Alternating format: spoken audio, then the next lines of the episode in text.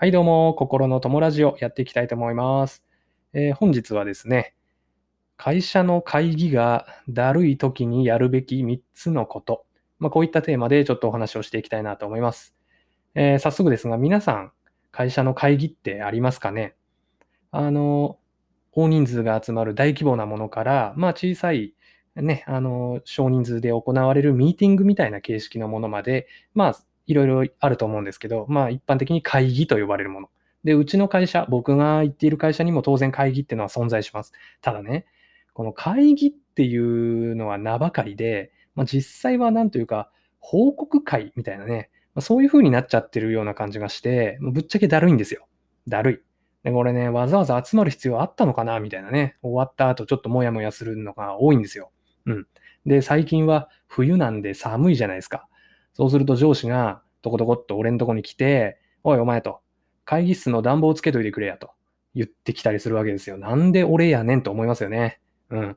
で、わざわざね、あの、温めた部屋で集まって会議をするんだけど、結局、なんていうかその、紙ベースで印刷したその資料、それを読み合わせるだけだったりとか、その言ってることをそのままホワイトボードに誰かが書いていくみたいな。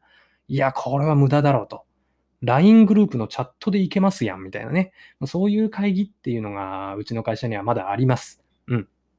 とはいえ、まあ、あの、上司、おっさんたちは未だにガラケーを使ってたりするんで、LINE 何それみたいなね。そういう人たちが多いので、なかなかね、変わらない。うん。で、僕ほど、僕の会社ほど低レベルじゃないにしろ、皆さんの会社にもね、いや、この会議ちょっとだるいなと。生産性低いなと。時間もったいないなと。まあ、そういうふうに思っちゃう場面ってあると思うんですよ。うん。でそこで、えー一応僕がこの会議ちょっとだるいなと感じたときに実践する3つのこと、実践している3つのことを紹介をさせていただきたいと思ってるんですね。はい。で、これ要は、まあ、下っ端の僕ら、平社員の僕らがどんなにね、会議のやり方もうちょっとこうしましょうよ、見直しましょうよって言ったとしてもね、直接、なかなか組織って変わらないじゃないですか。うん。やっぱり会社の体質、上司の体質っていうのはそう簡単には変わらないんで、まああなた自身、要は僕自身の工夫で、まあ少しでもその会議の時間を、うん意味のある時間に変えていこうっていうお話なんですね。そのために僕が実践している3つのことをこれからお話ししていきたいと思いますんで、もしよければお付き合いください。はい。じゃあ早速言っていきたいと思います。会社の会議がだるい時にやるべき3つのこと。1つ目は、えー1分でも早く会議が終わる終わるよう発言をしまくる。まあこれですね。これはもう基本だと思います。まあ、会議ってことには、あの、議題っていうのが存在しますよね。必ずね。まあそのある程度の答え、議題に対する答えを出すためにみんなで話し合うのが会議なんですよね。うん。なので、えー一番やるべきことはクリティカルな意見、直接的なその決定に導けるような意見をズバズバと言って、さっさとその議題を片付けるっていうことが一番大切なんですよね。やっぱり、これは間違いないですよね。うん。で、会議ってのは、誰も何も言わないと、どんどん伸びるじゃないですか。で、言ってたとしても、なんかふわっとした意見ってあるでしょ。それ、何のゴールにも近づいてませんよ、みたいなね。僕はこう思うんですけど、あの、こういう意見ももちろんあると思うんですけど、あの、まあ、他の会社ではこういうふうにやってるっていうのも聞きましたけど、みたいなね。こういうダラダラダラダラ意見を言って、その発言をしたっぽい感じを味わってる社員みたいなね。こういう人たちもいるので、なかなかね、あの、議題が片付かないんですよね。これが一番間延びする問題のあの原因の一つだと思うので、もうね、クリティカルな意見、あ〇〇がいいと思いますとかね、〇〇でいきましょう、何々でいきましょうとか、もうズバズバ言うんですよ。うん。あの、意見を交わすきっかけを作るっていうイメージでもいいと思います。はい。で、他にもね、えー自分の意見が通らなそうだなとか、あ、これに対しては別にちょっと自分意見言えないなっていう議題の時もあるじゃないですか。そういう時に使えるのは、あ、それについては、〇〇先輩が一番詳しいし、あの、何々で成果を上げた実績もあるんで、何々上司の、何々さんの意見を軸に進めるのがいいと思うんですけど、どうすかね？みたいなね。もう人に投げちゃうみたいな。うん。こういうのもいいと思います。で、これ言われた側ってちょっと嬉しそうなんですよね。うん。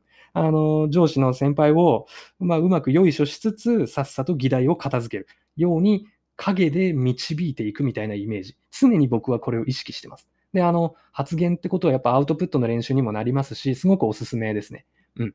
あの、ずかずかと意見を言うっていうだけじゃなくて、うまくその上司の機嫌を取りつつ、会議をスムーズに終わらせられる能力って何かに絶対役立つと思うんですよね。うん。なので、えー、クリティカルな意見をどんどん言いまくるっていうのをまず意識してほしいなと思います。はい。これが一つ目ですね。で、二つ目。二つ目は、えー、イエス、ノーの二択で答えられるような議題提出をすること。これですね。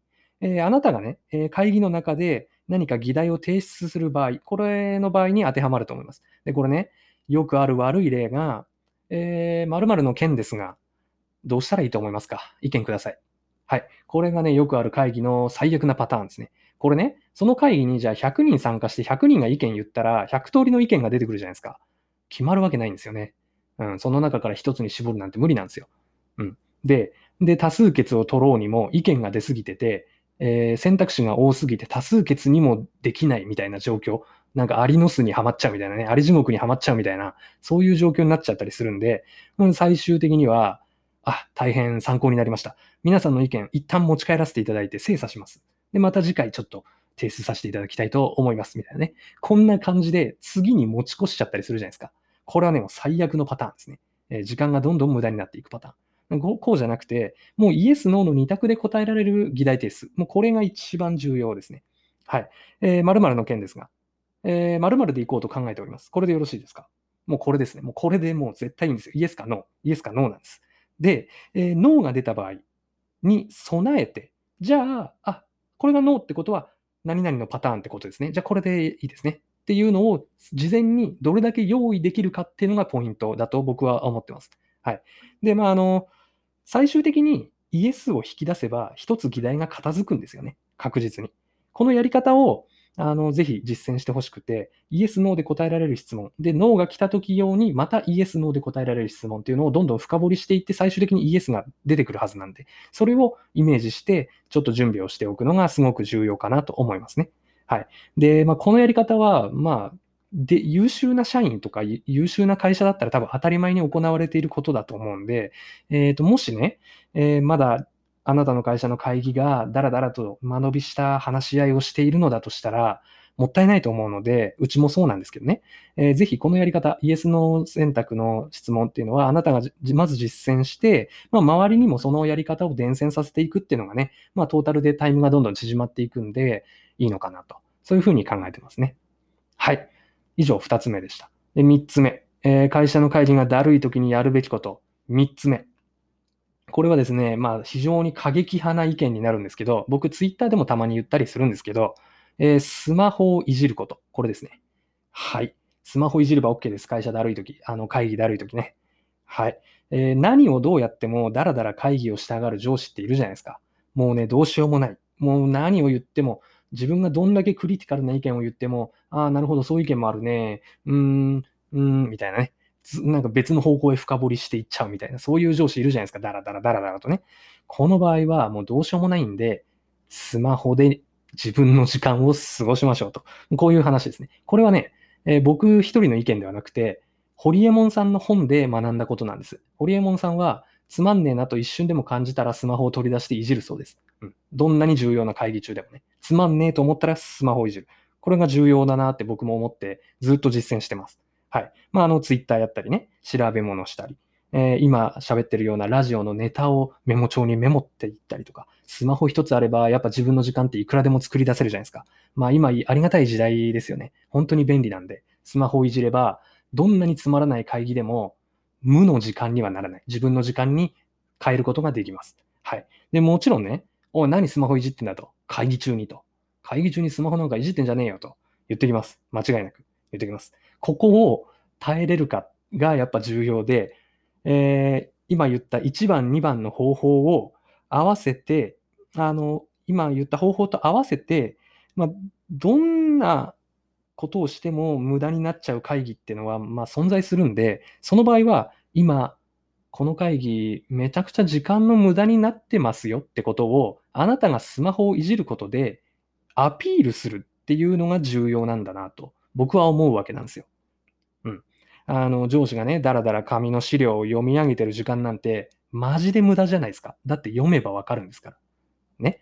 だったら、スマホで自分のやるべきことをやるっていうのは、えー、あなた自身のえ時間の使い方を良くしていくために重要。で、なおかつ、あなたが今スマホをいじってる、会議中にスマホをいじってるってことは、これ今、全く意味のない時間なんですよってことを上司にアピールできる一つのポイントになるじゃないですか。これがやっぱり重要で、少しずつね、あ、あいつスマホいじってるってことは時間の無駄なんだなと。あいつから意見引き出させるために議題定数こういうふうにした方がいいなとかね。そういうふうにちょっとずつ改善していく上司っていうのが現れるんで、うん。おすすめなんですよね、シンプルに。スマホいじるっていうのは。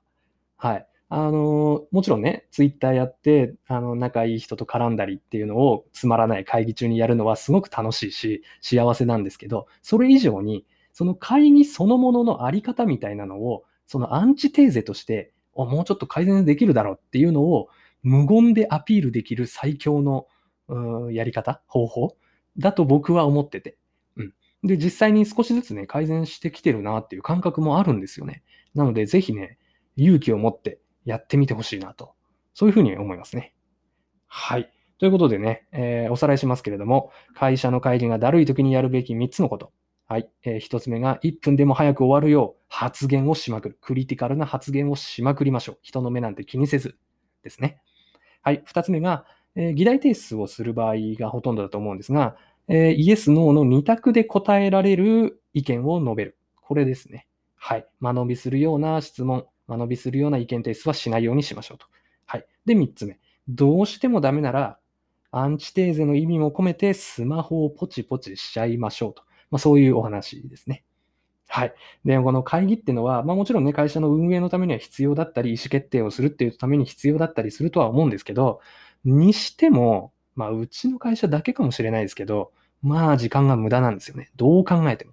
その会議をしてる時間が何かすごく会議してることに満足してるというかね、まあ、そういう感じに捉えられるような気がしてます。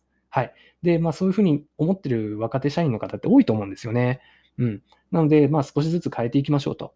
はい。で、どうしても変わらないんだったら、せめてあなたはあなたの時間を過ごすためにスマホという最強のデバイスを使いましょうと。まあそういうお話でした。はい。ということで、まあこんな感じでね、僕のラジオでは、社畜を抜け出す思考とか、社畜から卒業する考え方、行動みたいなね、そういうのをテーマに、あの、お話をしてます。で、ほんのね、2、3年前までの僕はね、毎日おっさんにヘコヘコして、もう毎日おっさんの、あの、金魚の糞じゃないですけど、あの、一歩後を歩く、何の意見も持たない、何の生産性もない社員でした。はい。で、まあ少しずつね、あの、こんな人生嫌だなと思って行動してきたところ、まあちょっとずつね、人生が変わってきて、本当にやるべきこととか、本当に大切にすべきものみたいなのが、ちょっとだけね、えー、平凡なサラリーマンの僕ですらわかるようになってきたんです。で、このラジオを聞いて、ああ、なるほどねと、ちょっとでも思ってくれた方は、すごくチャンスが大きいと思います。はい。僕より、えー、ベースラインが低い人、僕より元々の持ってる能力が低い人はいないと思うんです、僕は。本当に。なので、えー、少しずつ僕がこれまでゆっくりですけど学んできたこの思考、行動法、そういったところを実践していただければ皆さんももう今すぐにすごく優秀な社員になって社畜を抜け出すことができるようになると僕は確信してます。なのでね、あの、こんなど田舎で働く平凡なサラリーマン、まあ今年度末に辞めますけどね、えー、こんな僕ですけども、あの、ぜひね、何かの何か参考になればと思って喋ってるので、今後ともお付き合いのほどよろしくお願いします。はい。ということで、今日のラジオは以上で終わりにしたいと思います。明日も一日頑張っていきましょう。最後までお聴きいただきありがとうございました。